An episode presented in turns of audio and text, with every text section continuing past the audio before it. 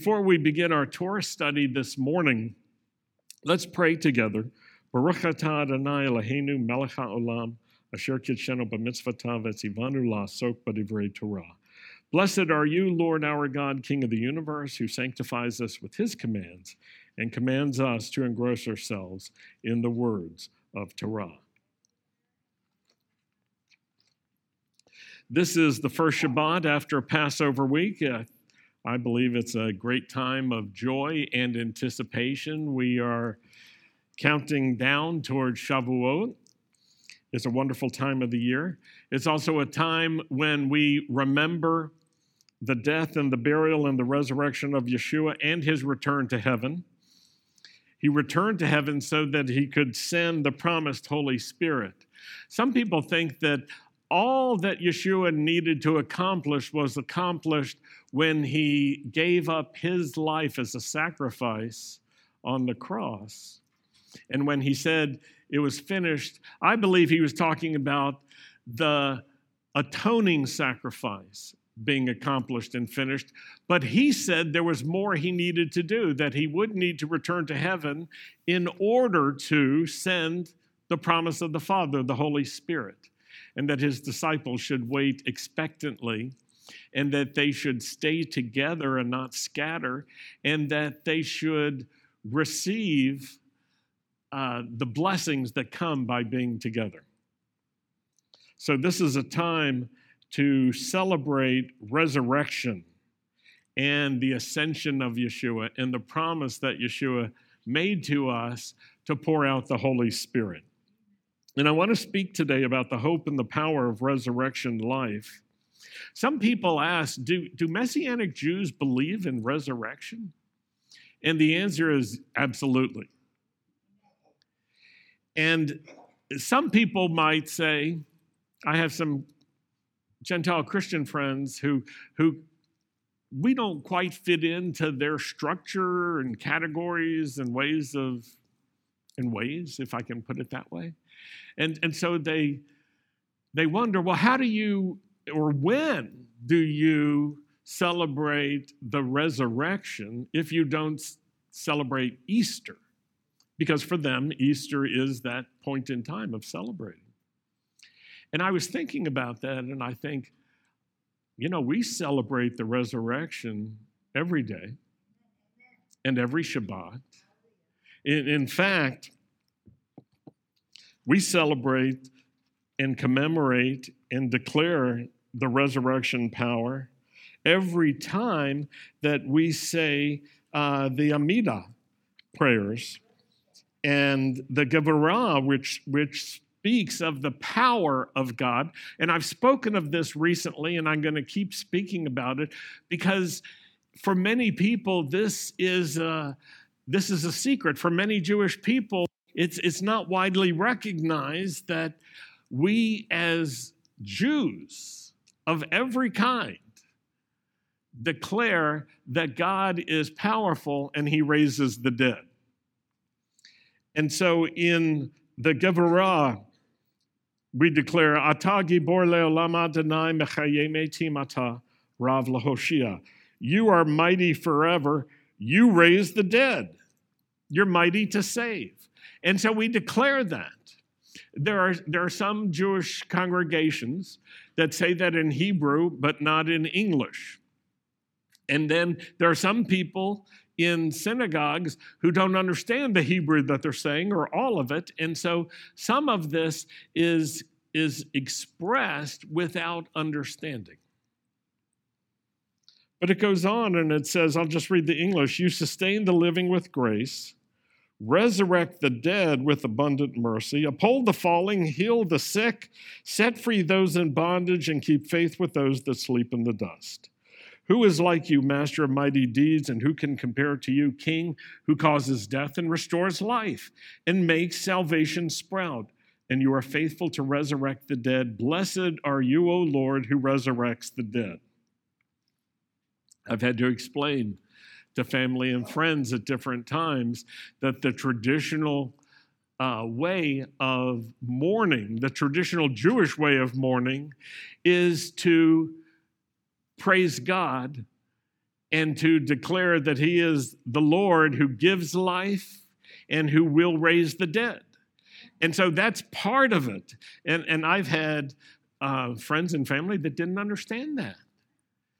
And it's important for you and for me and for all of us to understand that when we are seeking comfort from the Lord during times of mourning and when we are in a position of wondering what is next in this uncertain and sometimes troubled world, it's necessary for us to remind ourselves of the power of God. Don't forget his benefits, don't forget his promises.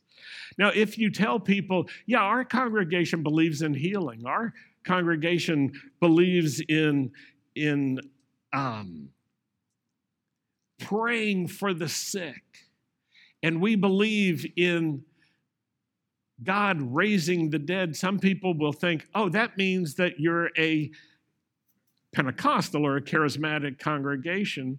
And I would say, no, actually, that means we're a Messianic Jewish congregation because Messianic Jews hold on to these truths of God. These truths don't go away simply because they're adopted by other groups as well or carried on by other groups. Now, we can do it our way, others can do it their way. But what I'm saying to you is important, I believe, because we need to be able to make sense to ourselves and to be able to understand where do we stand regarding certain matters. And it's important to know how you how you understand what the scriptures say and what our Hebrew prayers say so that you can get the benefits. So, we're talking during the season about what's ahead, and part of what's ahead is anticipation if you don't enjoy the, the period of waiting, then you're missing out on something. Those who wait on the Lord will will renew their strength.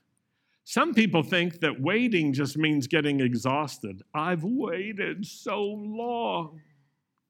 And some people feel like if you're waiting, then the answer must be no, that you're not going to get what you're waiting for.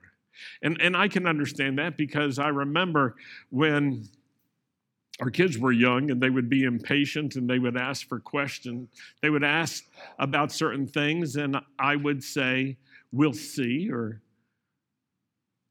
we'll talk about this later. And sometimes they would say, Well, I want an answer now. And I say, well, if you want an answer now, the answer is no. But if you can wait, we'll see what the answer is. Now, I don't know that the Lord is like that. If you want an answer now, the answer is no. But some people act like um, while you're waiting, it must mean that you're just going to get worn out. And there's a certain aspect to that that is true. Hope deferred makes the heart sick. Yeah, it's true. And that's why we have to keep uh, paying attention to our hope and we have to measure our hope. You need something that's like a thermometer that can measure hope. There isn't something except um, the way you think and the way you feel. I woke up the other day and I felt kind of sad yeah. And so I said to the Lord, I feel kind of sad. It's good to give a name to it. And we processed that. And after a while, my body didn't feel sad. And I was just back to normal. And then I woke up the next day and I felt kind of happy. And so I said to the Lord, I'm feeling kind of happy today. And I said to him, I'm feeling good things that I di- I'm not feeling the way I was feeling the day before. I was taking my temperature, my, my, the, the condition of my heart and my mind and my thoughts and processing them with the Lord, not just privately experiencing them or thinking that these will have total control over me, But I was saying to the Lord, there's more than this feeling and more than what this body is feeling. There are times when we are waiting on the Lord, and you know what that purpose of waiting is for is so that we can renew our strength. The waiting will actually help us renew our strength. The waiting will help us get ready for that which we are hoping for and that which we are waiting for as long as we're waiting on the Lord. Now, waiting on the Lord means waiting on Him. It means seeking Him. It means processing things with Him. It means walking with Him. It means uh, praying to Him and talking to Him and listening to Him. It means all of that. You don't wait on the Lord um, passively, we wait on the Lord with expectation.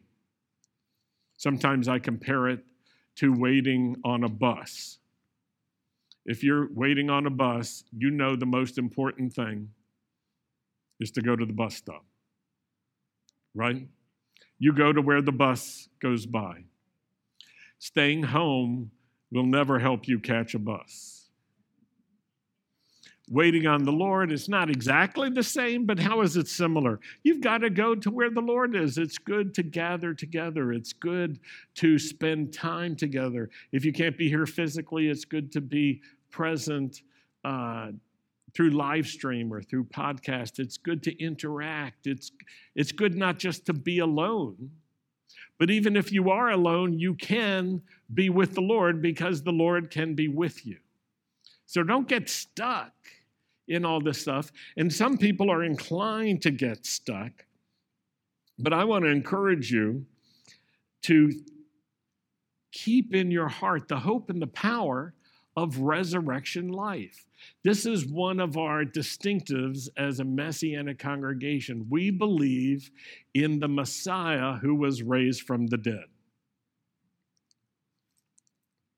And I want to reflect on death, particularly the death of three people who are mentioned in Scripture Joseph, Moses, and Yeshua. And I also want to recall the Ezekiel 37 prophecy from the Haftorah last weekend about the valley of dry bones, the dry bones of Israel. The prophet Ezekiel saw the dry bones of Israel, and the Lord told him to prophesy to those bones that they would live, and to even speak to the Spirit of God and say, Come, Spirit of God, from the four corners of the world and breathe on these. And I believe, I believe that the God of Israel wa- wants us in this hour, in this day, in this time, in this season, in this generation, to cherish that promise of revival for our people and to hold on to that prophetic vision that he gave to Ezekiel. I, I, think the Messianic movement is called to be a confirmation of that promise to revive our people. And the Messianic movement is also called to be a visible expression of the promise.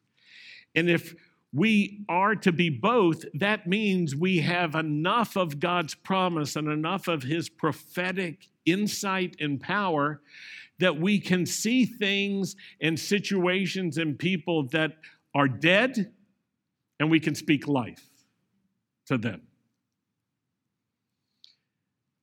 We're called to be faithful to our God and to our people. And as we're preparing for Shavuot, just like the Ezekiel 37 prophecy, we realize that our people cannot be fully alive without the Holy Spirit. The disciples of Yeshua could not fulfill the calling that they had without the Holy Spirit. Do you remember when he told, when Yeshua told his disciples that they would be witnesses on his behalf in Jerusalem, Judea, Samaria, and the uttermost parts of the world? But he said, don't try yet. Stay here and wait until you receive the Holy Spirit. And so you learn something. Don't try without the Holy Spirit. Don't try without having received from God His personal presence and investment in you and His leadership to you. Don't try because you can't fulfill it. You can't fulfill the mission or the mandate. And you might say, Well, I don't believe in the Holy Spirit. Well, that's silly because the Torah mentions the Holy Spirit in Genesis 1, verse 2. It'd be silly not to believe in the Holy Spirit. And it would be silly to believe in Yeshua, who promised the Holy Spirit and poured out the Holy Spirit. So to believe in him includes believing in what he said and what he taught about the Holy Spirit. Now, you may not believe in certain ways that people behave when they say they're being led by the Holy Spirit. Maybe you've had the experience of seeing people do questionable things or confuse being led by the Spirit with, with hmm, something else. But we all need the Holy Spirit to live the life of faith in Messiah. And we need confidence and we need faith that comes from the Holy Spirit. And we need love. We need hearts filled with love and we need hearts filled with compassion for those who need personal revival and for those who need renewal. So when you look upon people in your life who need more from God and they're not necessarily wanting it, then just remember those dry bones can live yet again. And I hope as we're studying that you will be built up and strong in faith, and that Hashem would use this time to build you up for the high calling that we have together. So, three deaths Joseph, Moses, Yeshua, the death of Joseph first, and we're going to look at one of the last references. It's in Hebrews chapter 11, verse 22. So this is written to Messianic Jews. By faith, Joseph, when his end was near, spoke about the exodus of the Israelites and gave instructions about his bones. So Joseph's end was near, and yet he was speaking about his confidence and his trust about the promised exodus of the Israelites from Egypt. And he gave instructions about his bones. He was basically saying to them, I'm going to die here in Egypt, but don't leave me in Egypt. There is coming a time when we will leave Egypt and we will go back to the promised land and he gave instructions about his bones, and his wishes were honored. They were honored because people remembered and they communicated what they knew and they took it seriously. In fact, Genesis 50 says that Joseph took it so seriously, he made the sons of Israel promise to fulfill his instructions. It's Genesis 50, verse 26 verses 25 and 26. It says, Joseph made the sons of Israel take an oath and said, God will surely attend to you, and then you must carry my bones up from this place. So Joseph died at the age of 110, and they embalmed his body and placed it in a coffin in Egypt. So he made them promise, and that promise had to carry on for however many generations, however many decades, or even centuries it took for the Exodus to be fulfilled. The book Exodus tells us that Moses was faithful to fulfill the instructions. Exodus 13, verse 19 Moses took the bones of Joseph with him because Joseph had made the sons of Israel swear a solemn oath when he said, God will surely attend to you, and then you must carry my bones with you from this place. Take me with you. There's a song, if you're going, take me with you. That's what Joseph required of the children of Israel. When you go, when it's time, take me with you. And you know what that means? You have to take it seriously, and then you have to tell the next generation, take this seriously. Then you have to tell the next generation and the next generation. How many of you know the game of telephone?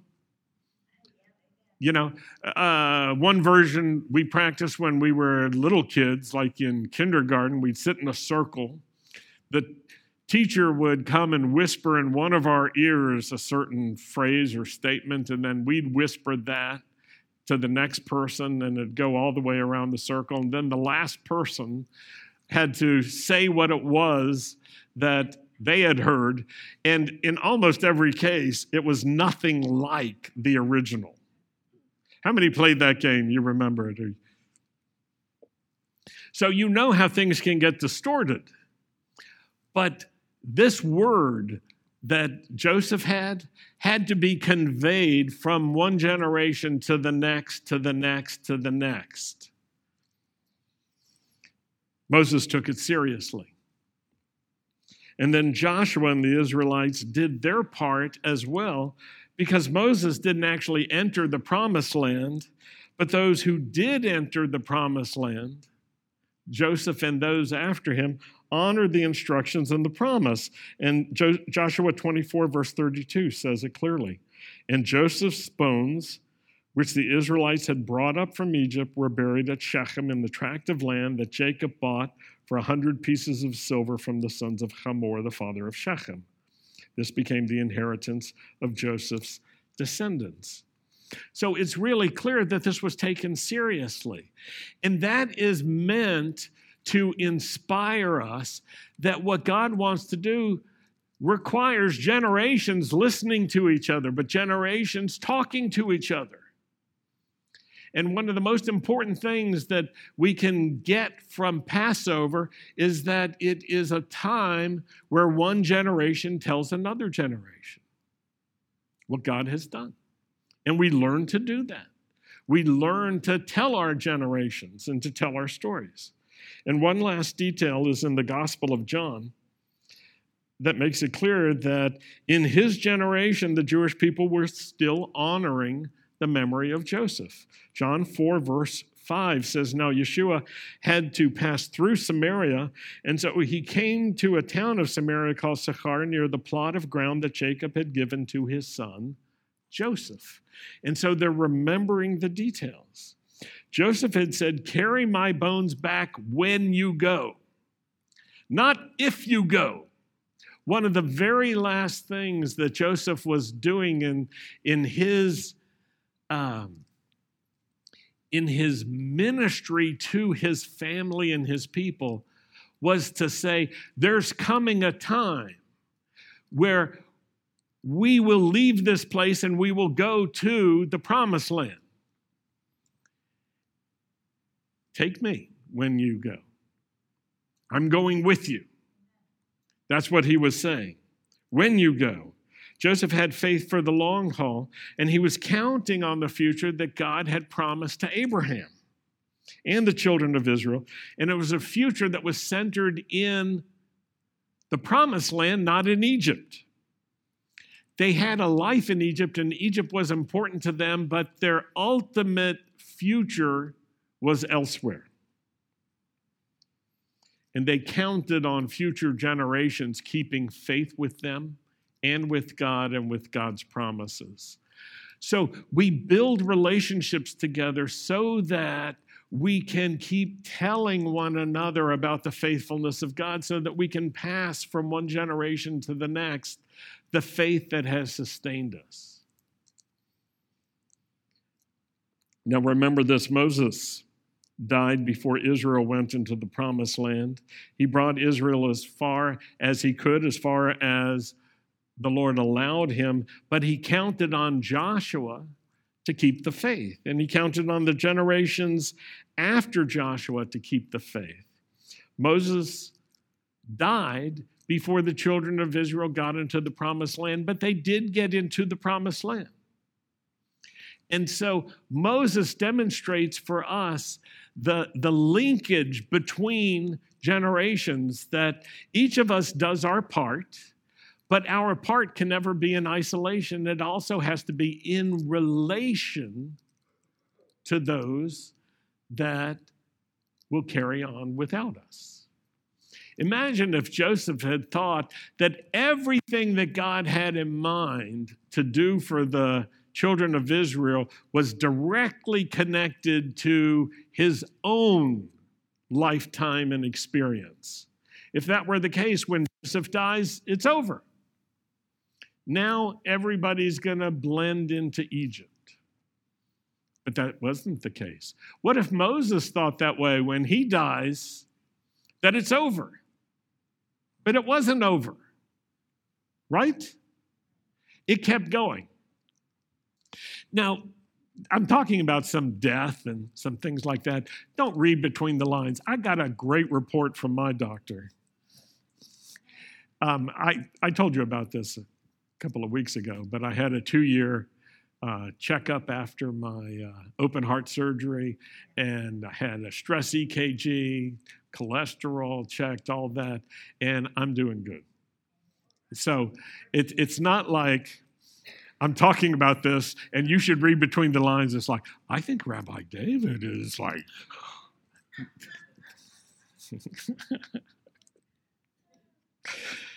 no. Moses was buried in a grave by the Lord. No one knows where it is except the Lord. That's what Deuteronomy 34, verse 5 and 6 says. So Moses, the servant of the Lord, died there in the land of Moab, as the Lord had said.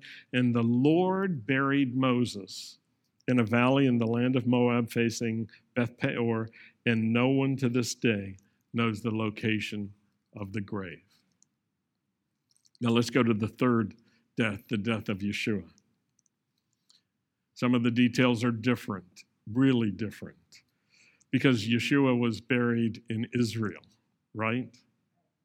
He was buried in a donated grave site. But when some of his followers came to the grave site, to the grave, the tomb was empty. He's not here. That's what an angel said. He's not here. Why are you seeking him here? The reason he wasn't there is because the grave couldn't hold him. And Yeshua's physical remains were gone. That's, that's unique. Joseph's remains did not disappear. When he died, he was embalmed, he was buried in a coffin in Egypt, and he said to, uh, to all those around him, Take my bones with you. Right? So his bones, his bones were still there. By the way, Lazarus' body was in the grave for some time. His remains did not disappear, right? Yeshua came to him, called him out, and he came out with all the stuff on him. I keep wondering how he. No, I'm not going to get into that. But Yeshua's body was raised from the dead, and it wasn't just his spirit. He died and he was resurrected. His body was resurrected, and when he was resurrected, he was no longer in the grave. The body wasn't the same before he was glorified. But after he was resurrected, remember, he appeared again to many. And he ate, he drank, he talked, he listened, he walked, he cooked, he appeared, he ascended to heaven, and he was glorified. Now, I'm saying those first things so that you understand his body did bodily functions. He wasn't a ghost. He ate, he drank, he cooked.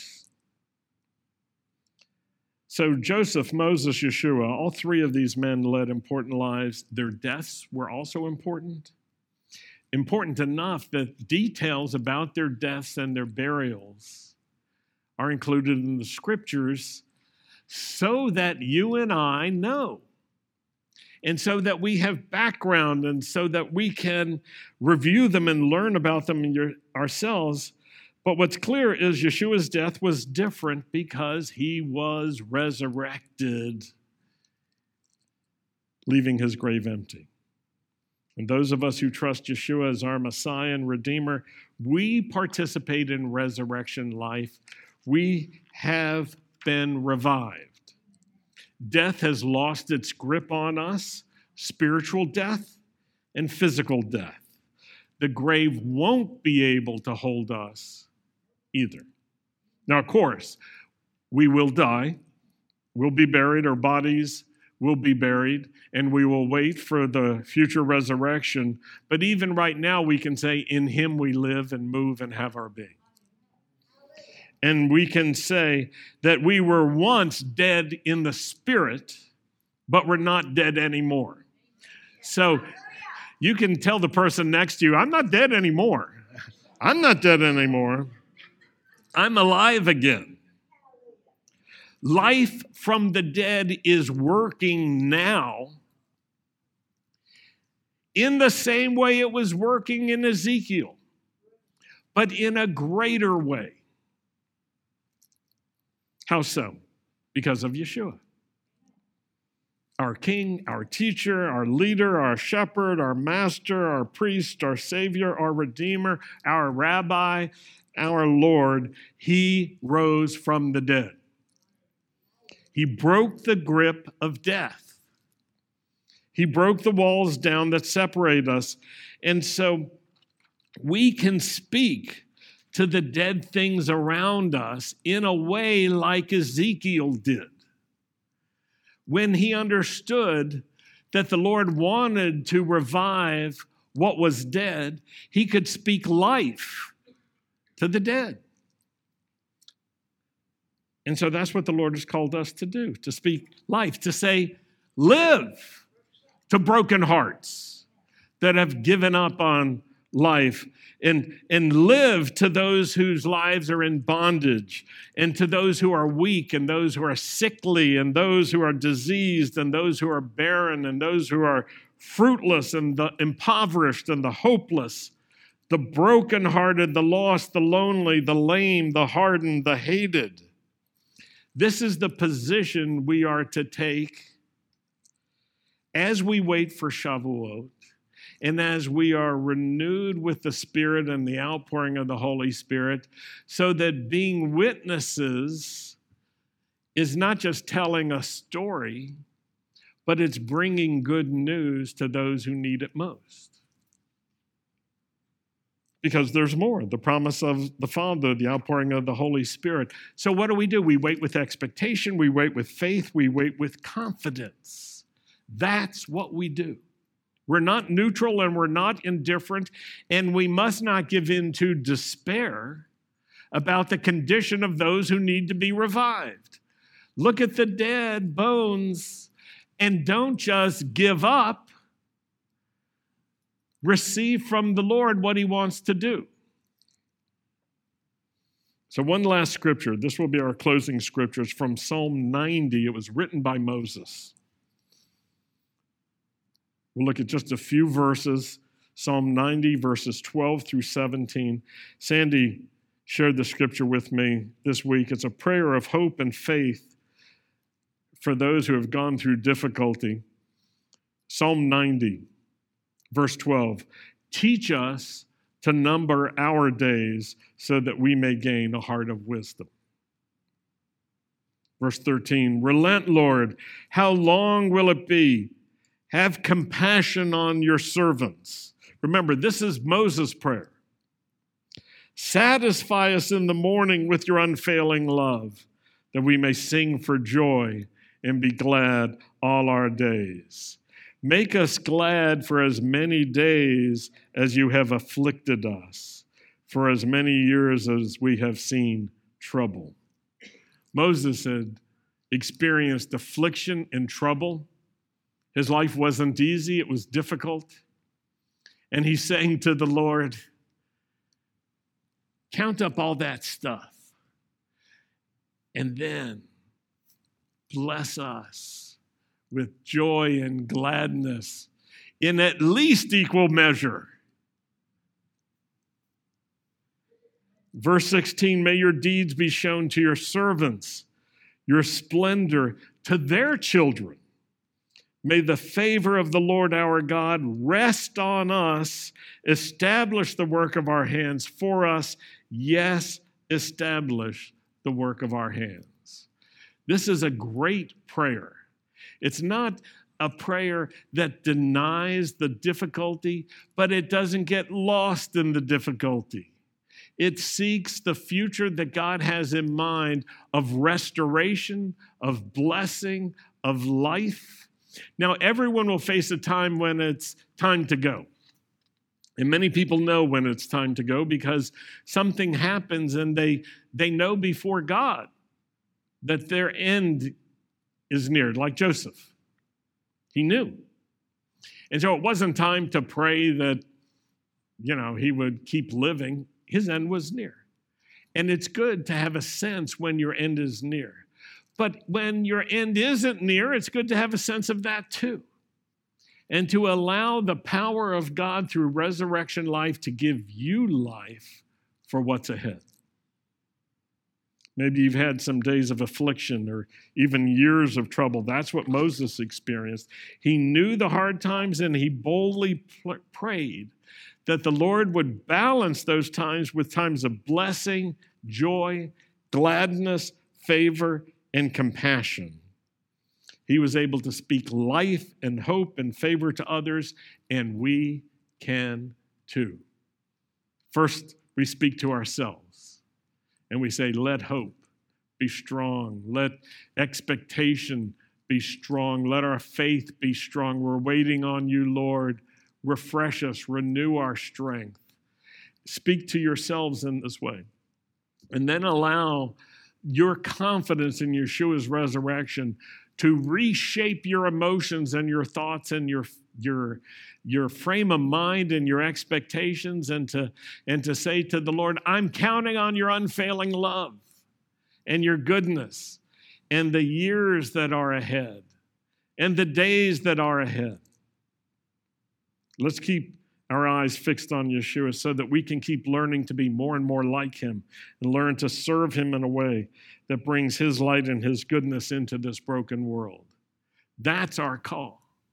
We won't bring it to completion, we will do our part. And our part includes our families and telling others who we love and care about and showing them real love, even when they are unlovable apparently, or disappointing, or not believing for themselves what God will do. Let's pray. Lord, thank you that when we were dead in our unbelief, you raised us. Thank you, Lord, for your love. Thank you for your empathy and your sympathy and your compassion and your mercy. And help us, Lord, to grow in all these qualities so that we can serve in a way that reveals your goodness and brings glory and honor to our Father in heaven. In Yeshua's name we pray. Amen.